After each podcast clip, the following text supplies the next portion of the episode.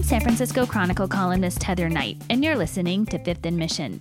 Anti Asian rhetoric and attacks are up in the Bay Area, and they're impacting Asians in the restaurant industry in a major way. Unlike people in many other jobs, food service workers have no choice but to interact with the public during the COVID 19 pandemic, and the results have sometimes been ugly. Chronicle food writer Janelle Bitker explains what's been happening and how Asian restaurants are reacting. Janelle Bitker, welcome to the podcast. Thanks, Heather.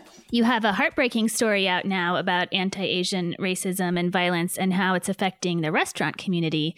Um, and I wanted to start by you telling me what happened to Derek Tam at the Chinatown pop up series at the Ferry Building last month. Yeah, so Derek Tam is an owner of Dragon Papa. It's a candy shop in Chinatown, and he makes this really traditional feathery candy where he pulls this malt syrup and it's very cool to watch. Um, but while he was doing that, a man grabbed his phone, and when Derek tried to get it back, the man punched him in the face and told him to go back to his country. Wow. Um, so there were a lot of people around who kind of broke it up and shooed the guy away. But Derek, understandably, does not have much interest in going back to the ferry building anytime soon.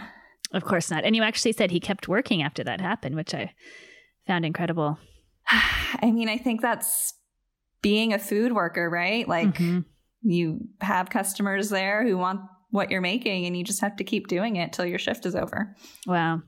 What was the reaction from police and ferry building management about the attack? Um, the police, they're investigating. As far as we know, no one's been arrested yet. And ferry building management told me that they're cooperating with the investigation um, and that they were heartbroken to learn about what happened and they maintain that they keep a very secure facility as best they can, given it's so public. And um, your story is really about a, a, bigger issue besides one attack, which is people working in the food industry who can't work from home during the pandemic like other people can.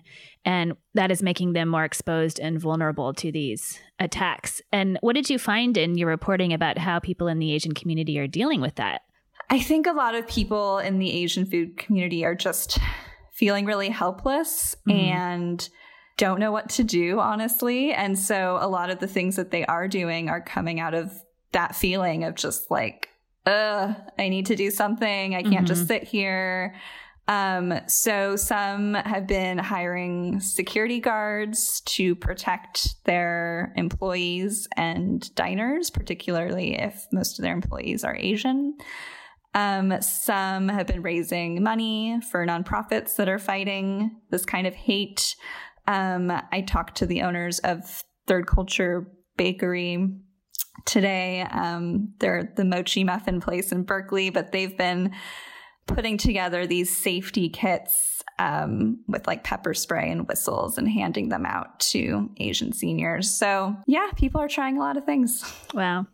And Nia Tran, the chief operating officer at Burma Superstar, had several alarming encounters to share with you, including something that happened at his restaurant and then to his dad in Alameda. Can you tell me about those incidents? Yes. So he said just in the last couple of months, um, people were randomly or seemingly randomly smashing windows at his restaurant. Mm-hmm. Um, a delivery driver at one of his locations got upset for some reason and threw a bottle of hand sanitizer at an employee. Um, and then his dad, who uses a wheelchair, um, was robbed in broad daylight in Alameda. And I think, as I was saying earlier, he just felt like this is so frustrating. Um, I mean, he didn't know if any of these incidents were hate related mm-hmm. specifically, mm-hmm. but um, he really wanted to act in some way. Mm-hmm. And so, what did he do? Um, he ended up contacting the San Francisco Police Union and the Oakland Chinatown Chamber of Commerce and starting this reward fund. Um, basically, putting up money in coordination with different police agencies to solicit tips that might lead to apprehending suspects in these kinds of we'll crimes. We'll be right back after a short break. You can support Fifth and Mission and the newsroom that creates it by signing up for unlimited Chronicle access at sfchronicle.com slash pod. Um, another seemingly obvious solution would be more police patrols, and some mayors have said that they're going to do that in Asian neighborhoods, including San Francisco Mayor London Breed. But that is not always um, a welcome um, move. What have you heard on that front? I think it's a mixed bag. Um, a lot of business owners, like the CEO of Burma Superstar, um, feel like a crime is a crime, and these people who commit the crimes need to be apprehended, and that will make people safer. But I think there are also a lot of community organizers and activists who feel like more policing does the opposite, and that's not what these neighborhoods need. Mm-hmm. Um, so I think it's going to be an ongoing conversation for a long time. Um, I wrote a column the other day about um, Mayor Breed's challenge to San Francisco residents to only buy from small businesses and patronize local restaurants throughout the month of May. And I got a really sad email from an elderly Asian person who said he liked the idea, but he's too scared to leave his oh. apartment, and so he can't do that because he he only feels comfortable ordering online from Amazon and um, food delivery like that. So that was really heartbreaking. Uh, that's really sad. And I know. Yeah, I know a lot of people in the restaurant industry have told me, you know, maybe if they're a millennial, um, maybe they're not scared for their personal safety, but they're definitely thinking about their parents and not wanting their parents to leave the house anymore. Right. I've also heard that that's one of the reasons that um, a lot of Asian families opted not to return to school in person because oftentimes grandparents will be walking the students, their grandchildren, to school if the parents are at work and that they don't feel safe doing that, which was another heartbreaking anecdote. Uh, that's a really good point. Yeah, my grandma walked me to school quite a bit, and mm-hmm. she would have been a prime target for this. Yeah. And um, you're obviously an Asian journalist, and I was wondering if you can speak to what it's like to be covering these stories of senseless attacks on your community and whether it's personally difficult to hear about these things or whether you feel some kind of responsibility to get them out into the world or some combination of both.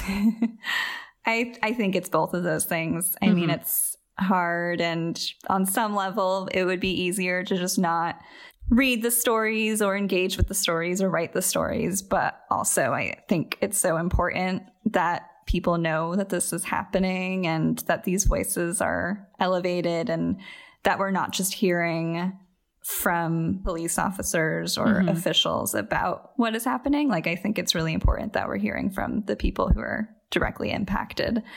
I don't know. I, I like to think maybe on some level people trust me a little bit more with their stories mm-hmm. or are a little more open in our conversations because whether or not I tell them directly, they know that I understand on some level of what yeah. they're talking about. And um, I mean, I think every Asian person in the Bay Area right now at least knows someone who has had one of these really awful experiences lately. Mm-hmm. And have any of your friends or family had negative experiences like these due to anti Asian sentiment during the COVID 19 pandemic? Yeah. I mean, luckily, none of my friends or family have been physically harmed um, in these past few months. But my mom was driving in Alameda and someone yelled something very unpleasant and mm. racially insensitive at her. And she was pretty shaken up and mm-hmm. she didn't tell me about it for a long time actually i'm not sure exactly when it happened because she only told me about it after the atlanta shooting and mm. and sort of said like you know, that she only told my dad and, and kept it inside. But that's kind of a classic response mm-hmm. from the Asian communities, you know, to feel like, oh, it's not so bad. So I'm not going to talk about it. But um, I'm sure there's a lot more happening that we don't know about. Yeah. Are you hopeful that as the pandemic subsides and this strange, you know, racist idea that somehow Asian people are at fault for it will just go away? Or what do you think is is likely to happen? I don't know. When I was reporting on this last year, as these sorts of incidents were really starting to take off, um, I interviewed some local community organizers, and they were really worried that the surge was still to come, and that even though so much was happening last year at the start of the pandemic, that as more and more people left the house and the economy reopened and there was more to do, that that was when the anger would be unleashed. Mm. And it kind of feels like that is what has happened. Um, mm-hmm. like the economy is reopening, the streets are more full, more people are becoming targets now. Um, so I'm a little worried that it's going to keep getting worse before it gets better. Wow, that's really scary. Well, I wanted to shift gears a little bit while you're on the show. Um, last time you told me about a sketchy restaurant that was posing as Blowfish Sushi, even though the real thing had closed in December, and that delivery services like DoorDash make it harder for people to know who they're really ordering their food from. And I was wondering if there are any updates because I found that story so fascinating. It was a really fascinating story. Um, the main update is that DoorDash and Grubhub have removed the listings mm-hmm. of the allegedly imposter restaurants. Imposterants, as our um, episode title was last time. It's such a clever title. Um, yeah, so people can't order from those places online anymore. But beyond that, um, I'm not sure if the original restaurants are still pursuing legal action. Their main thing was that they wanted those listings taken down. Mm-hmm. And so people can't order from them anymore. Yes, I, you can go physically in person. Um, oh. The restaurant said that they were changing their name and doing on site dining. So it probably operates as just a normal restaurant right now. Maybe. Who knows? Um, I think they should call themselves Imposteron if they need a new name. I'm sure they would love to hear that from you, Heather. I'll suggest it in my next column. Well, thank you as always for coming on the show. It's always nice to talk to you. Thanks, Heather. You too. Take care. Thank you to Janelle Bitker for joining me today, to Taya Francesca Price for producing this episode, and to you for listening.